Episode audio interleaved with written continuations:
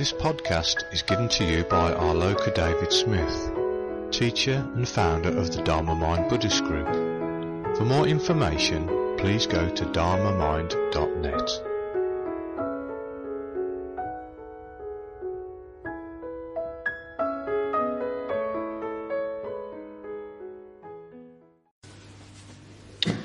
I like to um, explore a subject that um, I think is absolutely crucial. That that really d- it's a way of describing our training, and yet I personally have always had a difficulty difficulty to describe it or slice it up. And um, I don't think I've ever really come across a,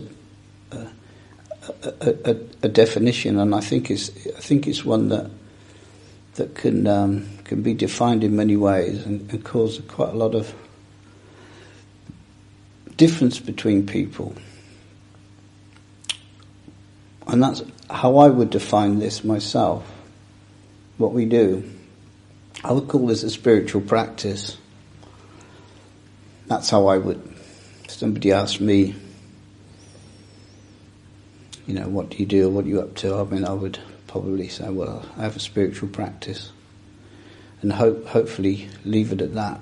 But then, if if the person who asked the question says, "What do you mean by that?" then that opens up a, for me, for me, quite a a different, a difficult area to articulate on and to actually define. And um,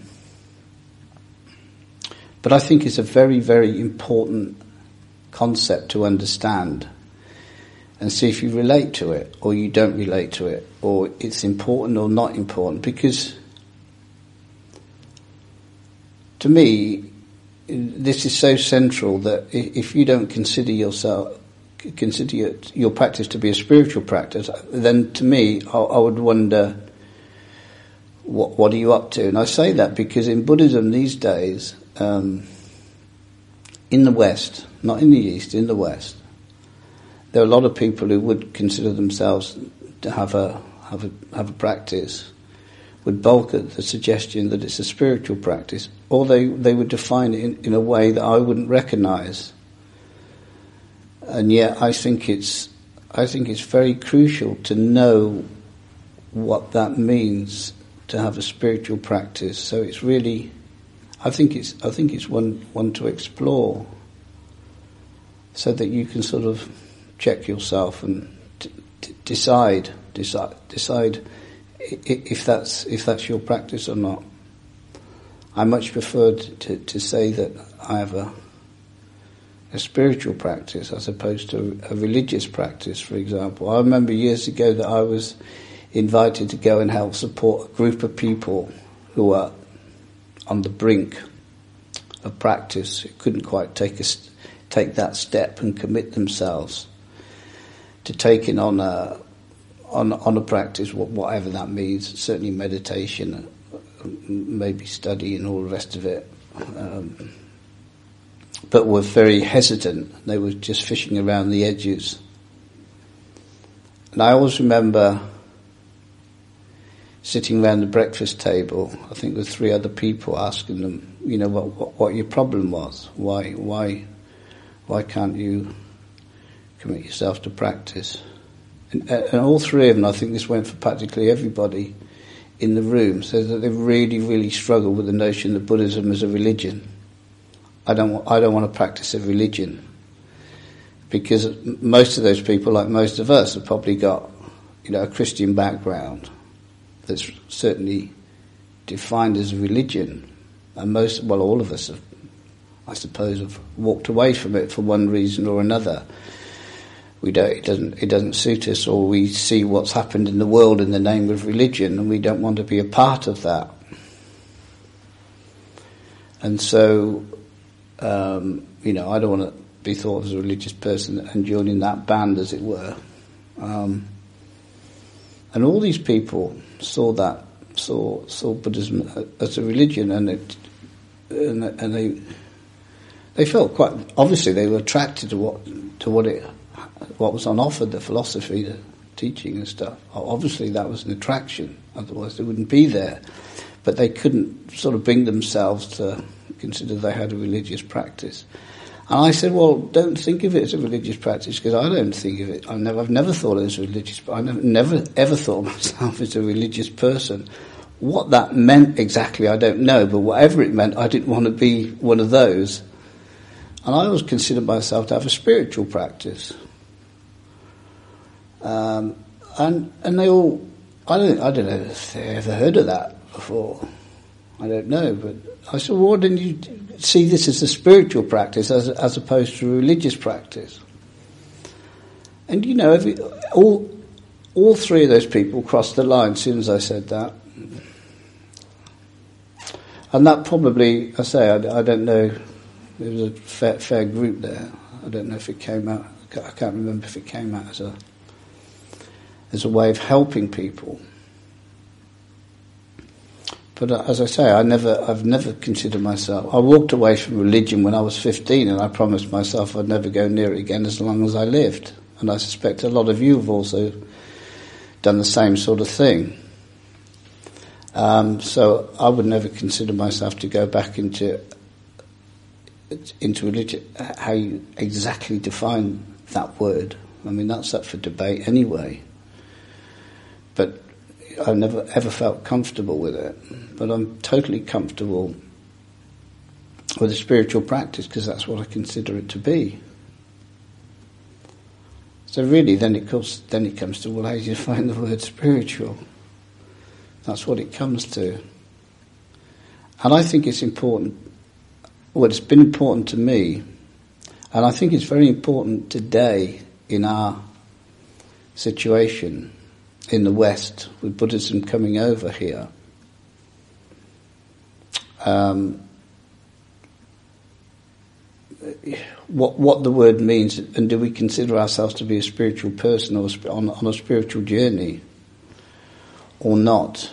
Because I think in the West there are a lot of people, um, and the way it's going, are ejecting so much of the of the of the essence and, and the spirit, the very spirit of, of Eastern practice, that um, it doesn't to me seem like a spiritual practice at all. It's it's it's it's uh, it's a, it's a it, it, it, it, it's a logical. it's a it's a it's it's a, it's a journey of of of of, of intellect, of understanding, of um, of learning and understanding and, and, and doing things that, that, that fit into your framework of of your upbringing, of your of your of your normal um, educational upbringing, your your intellect, and what what you've taken on, what you've learnt in your life, all the subjects and things that you're interested in. You, you take this as as as, as another one of those. In other words, you've got to read about it and listen about it and understand it, intellectually understand it, and then decide if you want it or not. And you want it when you understand it, and you won't do anything that you don't understand, that you don't feel as though you quite got a grasp on, that that it that it's always always within your control. So you always feel you're not venturing beyond the known, really. I suppose that's what it is. It's uh, and and and you get this so much these days that anything that that smacks of anything a little bit sort of mysterious or irrational, illogical, if you like, which I think characterizes the spiritual journey. This gets ejected. We don't. Oh, we don't do that. That's mumbo jumbo. I'll only do stuff that I understand, that makes sense to me that I can grasp, that I'm prepared to accept as being doable.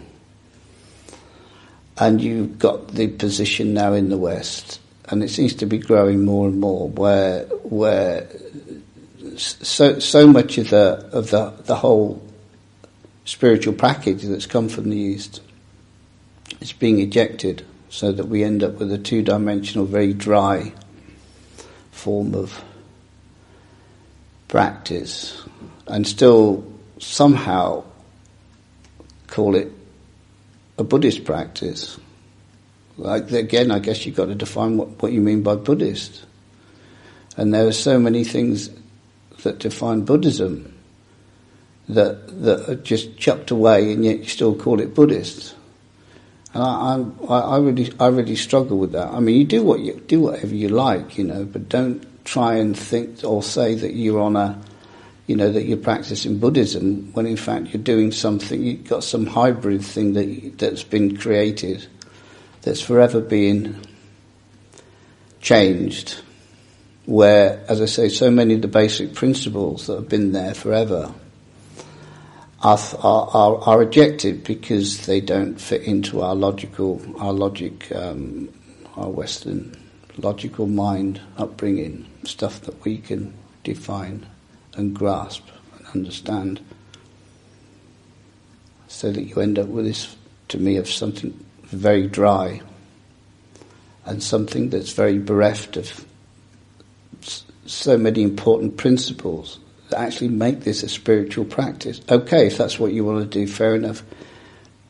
And I, I, think a lot of people don't even bother to call it a spiritual practice. They're certainly still hanging on to the to the word Buddhism, hanging, hang, uh, hiding behind the clothes of Buddhism. But it, I think it becomes increasingly difficult to identify as being so. Okay, if that's what you want to do, and no doubt it has its its value and its fruit. but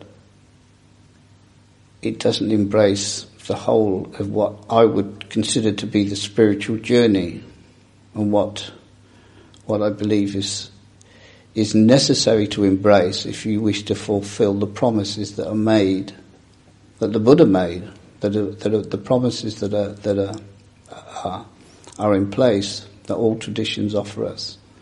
That if they are to be fulfilled, we have to be prepared to step beyond our everyday conditioned mind because that's really what it comes to. So there, I think it's important to sort of pick around the bits, the, the bits that we understand, the logical bits, the, the, the formal meditation and the, and the systems of meditation, and and and how how they're constructed and how um, how you go about it, and what you what you put in place and what have you, step beyond that. Because a lot of people think that's the be all and the end all. That's all that's really necessary is to cultivate a, some meditation system. And that's all that's really necessary, and that's called Buddhism, um, or the spiritual journey. And I think that's only part of it. Of course, a very important part, but that needs support, that needs a framework in order to operate in, which, if it's not in place, I think it, it misses so much that could be could be fulfilled.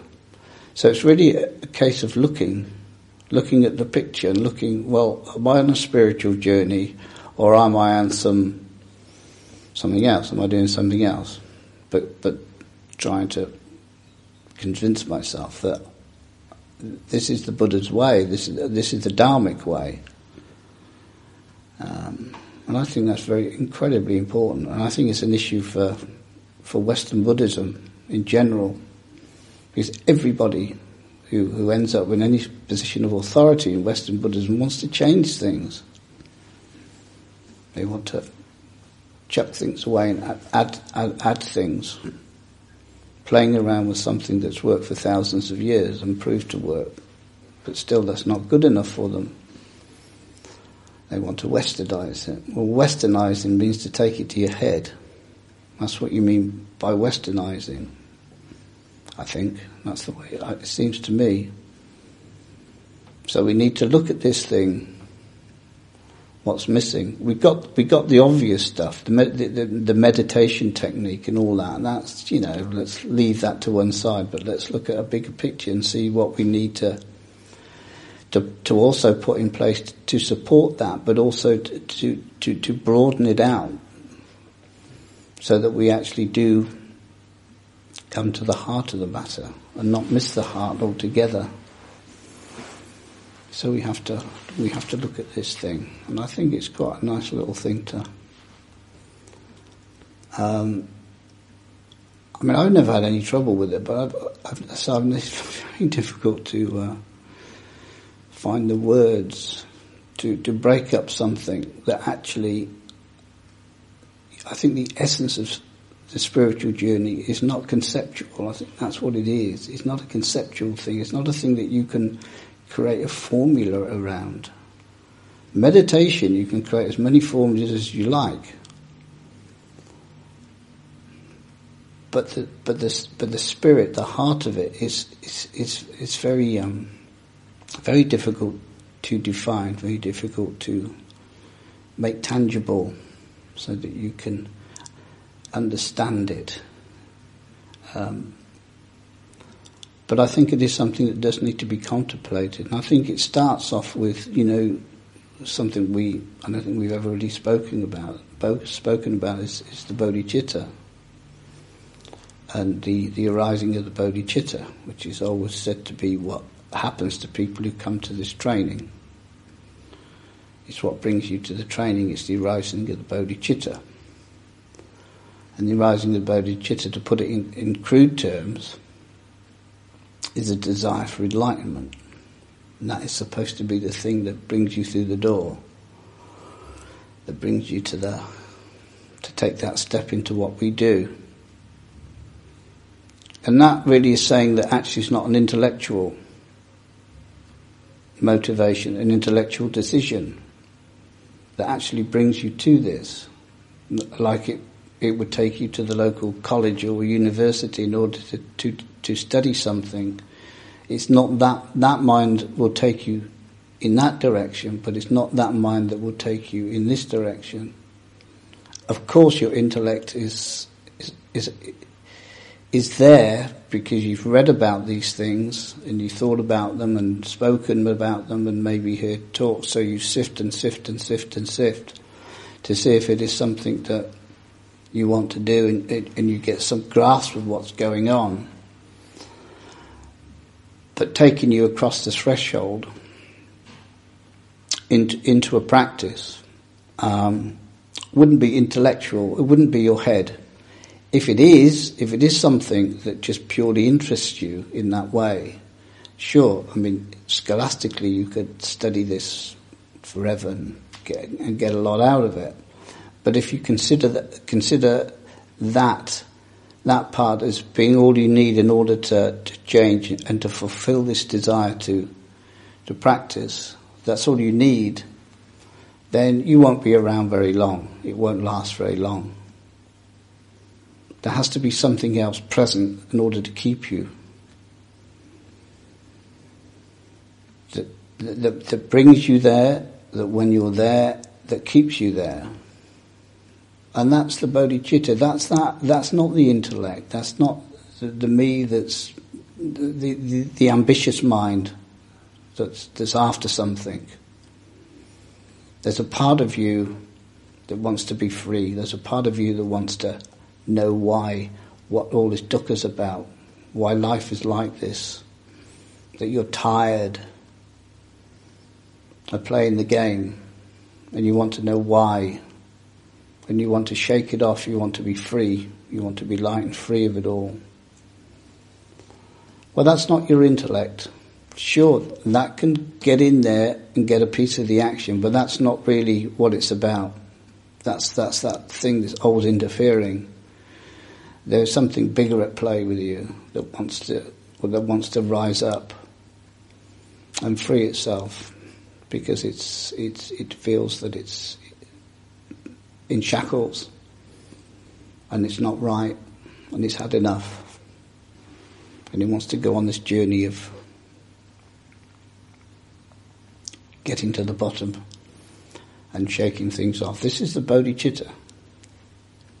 So that once it once it comes up and once you give it enough space and it's around long enough, not necessarily that long, and it, and and you have the enthusiasm you come to this training with great enthusiasm, lots of idealism, and you think it's all it's all a lovely a lovely a lovely trip into the light. And and you come possibly quite soon to difficult places. And it isn't the way that you thought that it would be or the way that you wanted it to be or the way that you read in these books. That actually the reality of this training isn't isn't the way that I thought it would be, and there's a part of you that doesn't like the experience, and yet you can't walk away from it. It's like you've crossed a line, even though it's difficult, and, and you begin to realize more and more how difficult it is.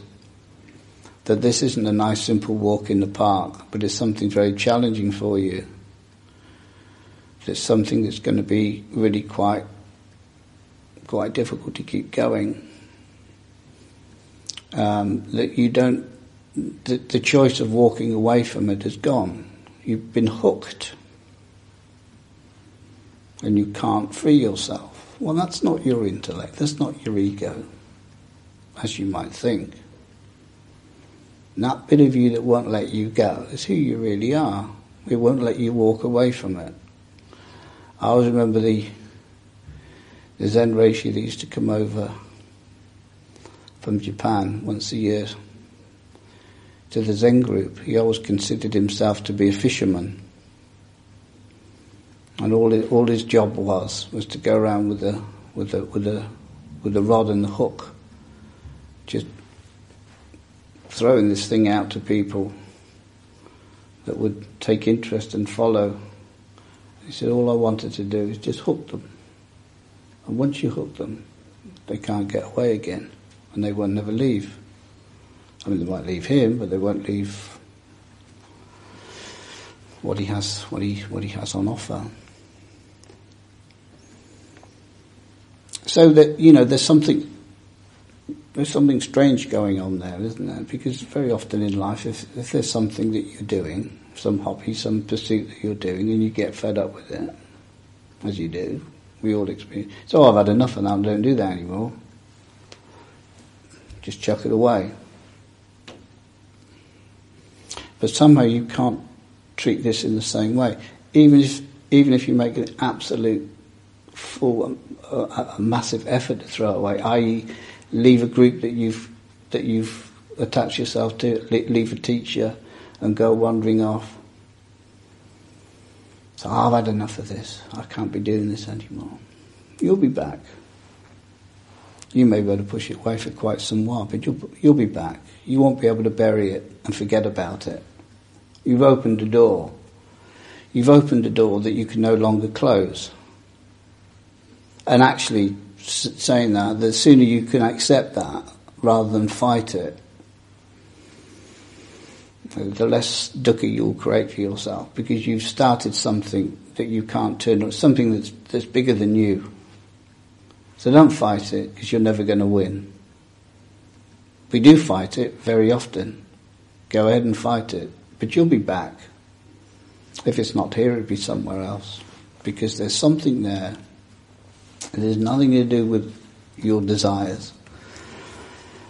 That is bigger than you that has started the journey and will not turn back. So rather than fight it, embrace it and encourage it because it will always win. And that's the, the arising of the bodhicitta. As I see it, that's and that that bodhicitta's got nothing to do with your intellect and your personality and your intelligence and your upbringing and what you've done in your life, that comes from a completely different part of your makeup that you've not been aware of before, not even been in touch with. But it's never, it's always been there. It's who you really are. It's who carries you, and is that which, which is the real, th- the real part of you. But you've managed to convince yourself that you're somebody else, and you've marginalised it. Well, now it's it's seen the light. It's risen up. and the difference between that worldly, those worldly desires and that worldly, worldly strength and ambition that, that we that we can have, the strength there, and the strength from who you really are. There's no comparison. It's like it's just that part of you that you've developed is so is so feeble in comparison that if it ever become, becomes a fight, which we often do, in fact this is what we do continually, it's a fight that you will never win. You might win, you, you may win the battle, as the saying goes, but you will never win the war. In fact, if you want to look at it in those terms, you can get temporary, but it will always, it will always be, it'll always, always be coming back. And that's the real to me, this is where the whole notion of a spiritual journey, a spiritual path, a spiritual attitude is to be found, is, is grounded. And that's not in the intellect, that's not in the conditioned, where Western Buddhists want to do their Dharma practice, they want to do it wholly, some want to do it wholly in the conditioned mind, in the dualistic conditioned mind, so they're always in control, they always understand, they know where they're going, and it's always a, it's always a, always being in control, just like you are normally in your normal life. This is coming from that part of you that actually you can't control that, that, you, that you don't understand. It will be never something that you will ever possess. It will always become a part of that, of that world of control that you're familiar with. Something that will always be mysterious because it's beyond the intellect. Call it the unconditioned. Because you don't understand it doesn't mean to say there's not a part of you. See, you don't you don't get it because it's not it's not been got at. It's not been put in it, put in boxes. But it's still a part of you, and that and it's that part there. That's where your liberation. That's the spiritual, the, the spiritual unfolding, the, the, the fulfillment of this training is to be found in that part, in the unconditioned. The conditioned will never, you will never be free in the conditioned. It's impossible. It cannot do it. You can use it, it can be a part of the raft, a part of, of course, you have to use it, you have to incorporate it to some extent because it's a part of you. But it's not the beginning and the end.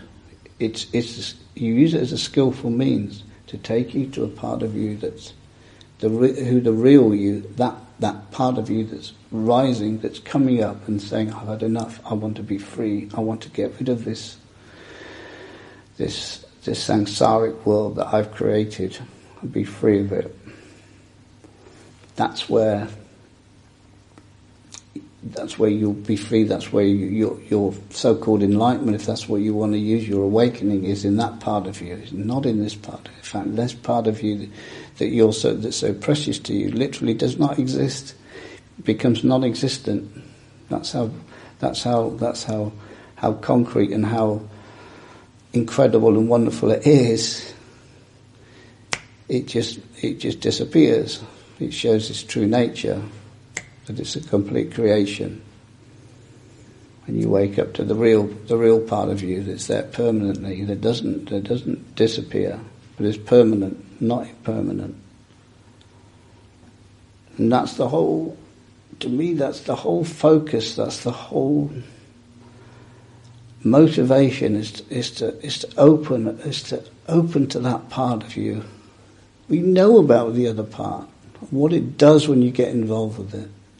We need to go on that journey into that part. That's a complete mystery. And that will never be a possession, that will never will never become a part of the conditioned mind. So you will never possess it. You will never understand it in the normal way of your normal understanding mind, this mind. You, you, that will, it will never fall into that box, and yet we have to, we have to make it we have to make it our focus. What, what, what, what can I do to encourage that, that bodhicitta, if you like, to become bigger and more present, to break through, to fulfill, to carry me, to sweep away all of this dukkha that I've got? What do I have to do to encourage it? Rather than just sit by and look, that you can't do. There has to be an engagement. It requires you to engage.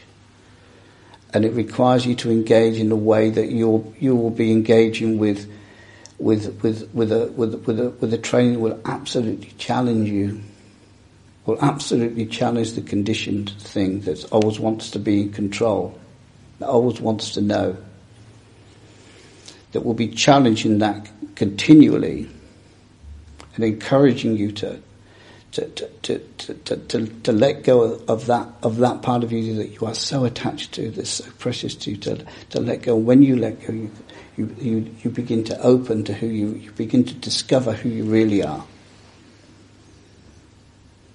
That's where your liberation is.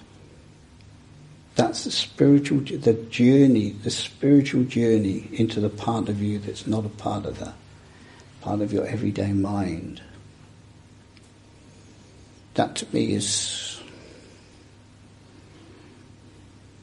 so we have to find ways of how do we how do we get how do we how do we go on that journey?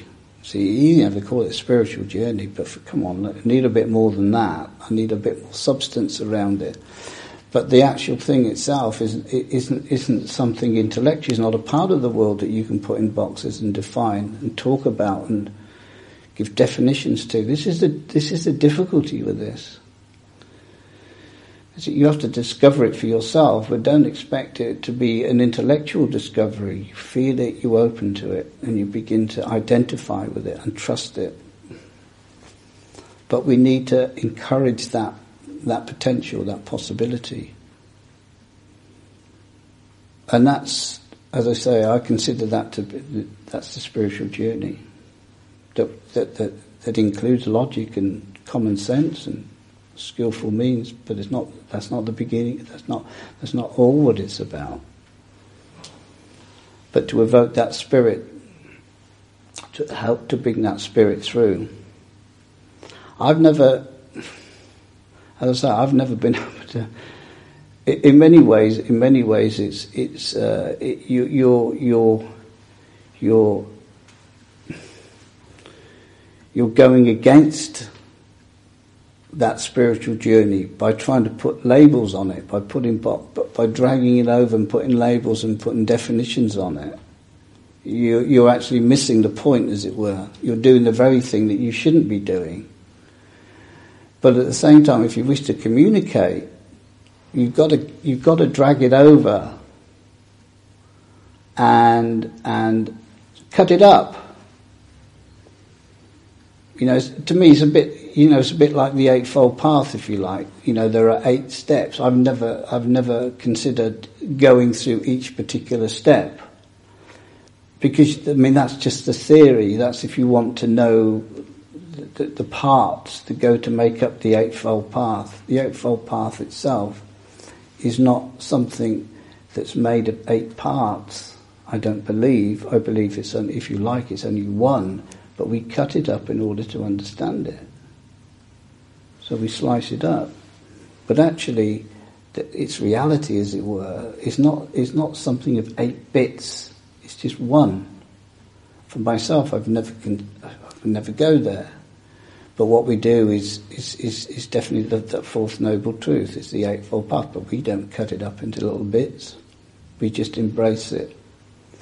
And, and, and fulfill fulfill its its its parts, if you like, without getting caught. And I think to to define a spiritual path is exactly the same thing. We don't cut it up into little bits because that just becomes another ego thing, another conceptual thing, where you kill the spirit, take it into that part of you, and take the spirit away, and put it all in boxes and understand it. But in order to communicate, that's what you have to do. But don't misunderstand that that's what you do in, in reality, as it were. It's allowing you to, to, to get it so that you can embrace it all and, merge all the parts together without getting stuck thinking, do, do, do one bit at a time, as it were. And I've never been able, I've never, in fact, a couple of times it's sort of come up in the bits that I've written in my books. Um, and, and I, I, said, try to define the sort of training that we do. Um, you know, you can do so much, but I said, well, it's it's really the spirit. it, it, it, it, it, has its own spirit. It's the spirit that separates it from, from, from an intellectual, dualistic, um, conceptual thing. That we we don't bother with any of that. We just take it all as one. And so, so there's a spirit there that, that takes you. But I've never been able to define what that spirit is. I just say it's a spirit. And I've, I think I've actually said, I don't know how you define the word spirit, but it's, it's the spirit that sets us apart from so many other forms of training. But having said that, quite recently I came across somebody who has actually defined the word, defined the spiritual path which I'm reading, um, I think is I think he's uh, I think it's a he. He he hit the, he's hit the nail right on the head. And for the first time, I, I was able to. But when looking at it, it's exactly what we do. It's exactly the teaching. Um, we don't we don't look at it in those terms. We, we, we don't look at it in the, in the terms of splitting it up into little bits, but rather we tend to embrace and take it part of the part of the whole. But he, but he, but he, um, but he has defined it. He has give this. What I've never been able to do to find the spiritual path is give it a definition. It's a bit like the eightfold path, which is actually which is actually a form of direct seeing of a wisdom, of seeing and knowing, of seeing the path. But the bits you don't see, the bits have to come after, as it were, in order to communicate what that thing called a path is, what, what that fourth noble truth is. So that's like a conceptual thing. And this chap has done that, and, and in order to communicate, it needs to be split up so that you get the essence why this is a spiritual path and not an intellectual one, why it separates us from those people that seem to think that they can walk this path from the neck up. Whereas by you do need this, but but to take it as a whole. And he's got it in good uh, three, six, nine, two, three, four, five, six.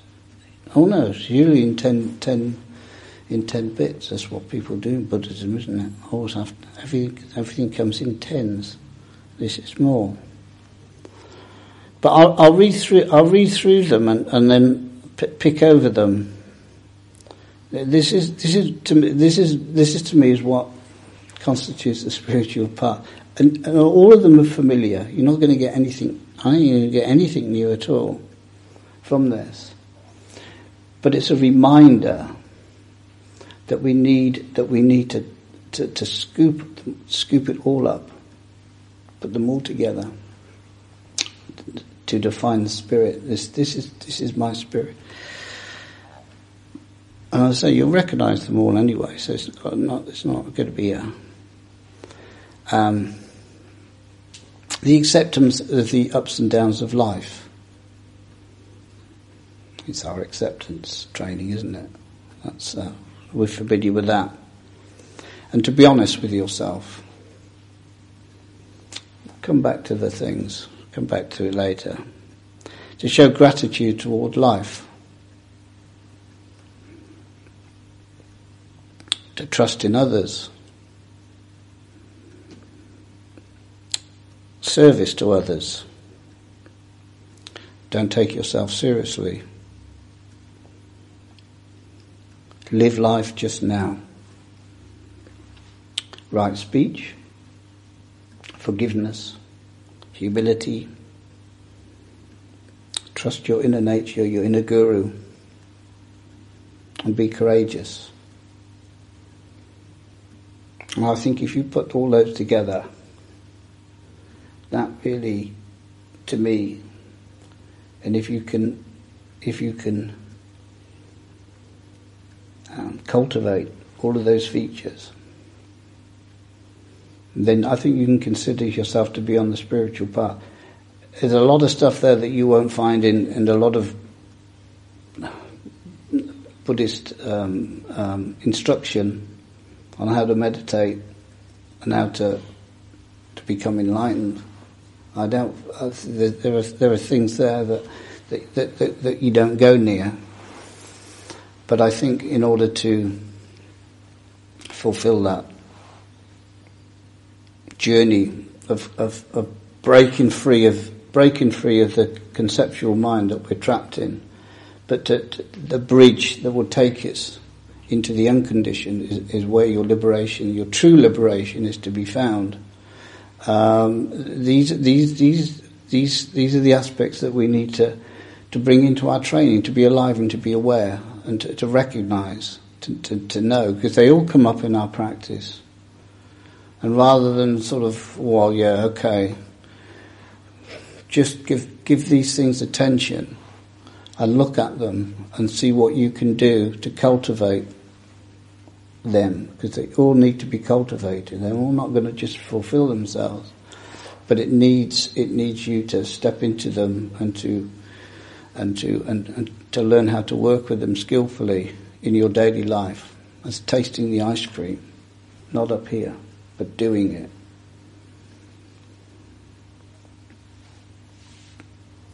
Um, so, you know, this this again this is not a step by step thing where you go from one to the next, and one number one is more important than number two, number or, or vice versa, and it, you can put them in a bag and shake them all up, and look at anyone anyone you like, because they're a part of a whole. It's, it's not a hierarchy in any way. You must be careful not to go down that road and give things this value, uh, and, and, and lay things out in nice, neat logical, understandable things. That's not spirit. It's not the spirit of this training. Is that we deal with things as they, as as life presents us with circumstances and how we experience our life. And then whatever whatever whatever feature is is is prominent that that we need to work with, that we need to encourage, open up to become alive to, then that's what we do and then the next and the next. But to actually, like the Eightfold Path, you can stand back and you can see them all as one.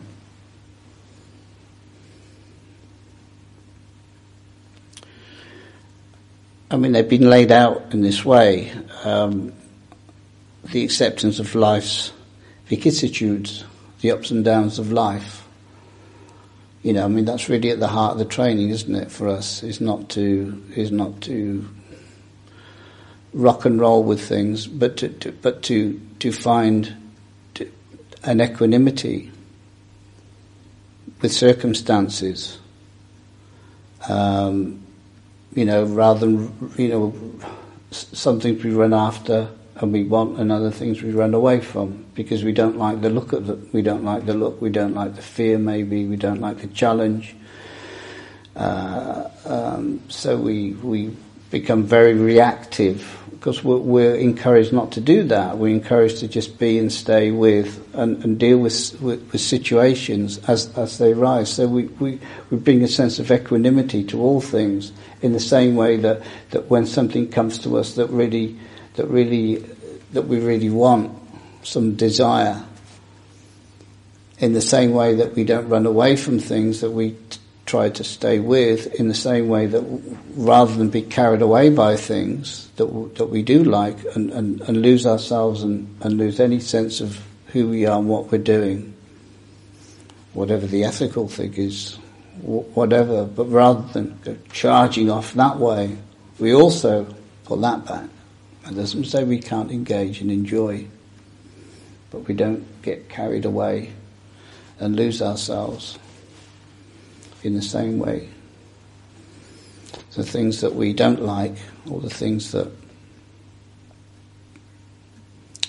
evoke fear, evoke the that really challenge us, um, rather than de- going into the defensive mode is, is is our habit looking after ourselves and denying the situation. Rather open up and bare ourselves to the situation and deal with it in, in, in, a, in, a, in a, as a human and as a skillful way as you can and be with it rather than deny, it. at least be with it rather than run away from it. We're encouraged to do that. So if we can do that with things that we don't like and also, and also restrain ourselves from, from you know, the desires and the, maybe the addictions, the habits that we got of running after and indulging. That's what I was after. Indulging in things. Pull back, see. So that we find a balance. Because life is like that, isn't it? Even on a daily basis. But we don't we don't normally go very long without having experiences that will that are very high or, or, or, or very low, things that, you know, life comes and gives us a bit of a, a bit of a kicking, is to, is to try and, uh, is to, is to have that, well, equi- at the end, of, the end, it's called equanimity, is that you, you, you, you, have, you, you rather than go with this choppiness, highs and the lows, is to, is to, is to find this the line between the highs and the lows. That is called equanimity. So that you're always always looking for that, and actually the the other word for that is is the middle way, where you're not carried away by things, and you're not pulled down by things, but you find that space between those two opposites, which means there's, there's a commitment. That means there's an input there's restraint and there's there's also opening up. It, it's, it's, it's challenging you on, on so many different levels when you look at that. But this is what we can get on a daily basis. Small things, big things.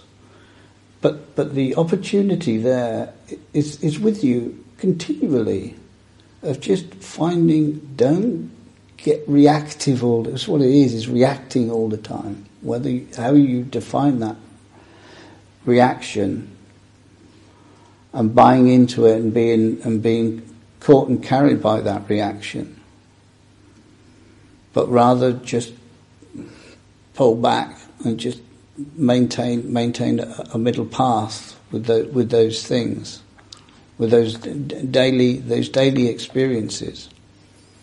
Is you know, is something that, that, that comes to all of us virtually on a daily, some, some of us definitely on a daily basis. Some of us have got a bit more equanimity and, and things don't bother us as much as they used to. And hopefully this training will take you to that place where you don't get caught by things in the way that you did in the past. And you do get much more of a sense of equanimity, where things, in a sense, I will sort of look upon as sort of passing through you so that you don't you experience it. It's there. It's not denial, but you don't get caught by. You don't get you don't get carried by these things. And that's where your dukkha comes from. That's called attachment. As soon as you get involved, you attach. When you attach, you create dukkha. Simple equation. That's it in a nutshell. But you can learn to just let things pass through you, whether they be desires or visions whatever the spectrum may be. You can learn to keep that, that, that, that balance, train yourself to, to find that equanimity. But this is what we've spoken about directly and indirectly all the time to me. It's, it's very much at the heart of the training. But this is a part of the spiritual journey. And you like to think that, you know, Everyone who does this practice actually has that as part of their practice. Never mind about fulfilling their meditation practices. It's about taking it off the cushion into your daily life and having that equanimity in your daily life. So you learn to still the waters. The water that's going like this all the time, being blown by the winds. They begin to level off more and more and more. And when they level off, as I say, simple, you, you can begin to see, you can begin to see into the, below the surface of things. And, and make the discoveries below the surface. That's what we do it for. To create that environment. Well, that's one of the something you're familiar with. But that's a, a taste of the what you could call the spiritual part. I don't know if everybody who does this would actually consider that as being part of their training. I don't know. I don't know. You don't always hear it talked about, spoken about. But you like to think people do take that as being a part of their part of their journey. But it's certainly a part of the spiritual journey spiritual path.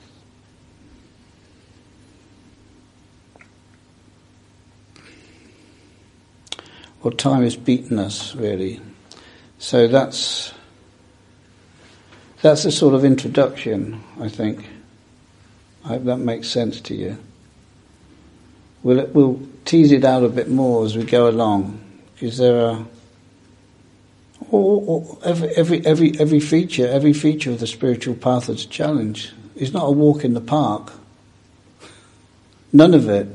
Every bit of it is challenging your ego, who you are, who you think you are, your person, the very thing that, that, that, that, that, that entraps you, that, that creates the dukkha, that makes you feel as though you're locked up in, in, a, in a little box somewhere and you don't have that space, space and freedom that, that, that we all desire, the, the, the bodhicitta that wants to be free. Every bit of it's a challenge. Whatever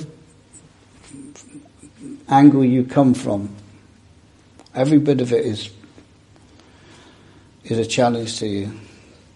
Do you want do you want to rise to the challenge?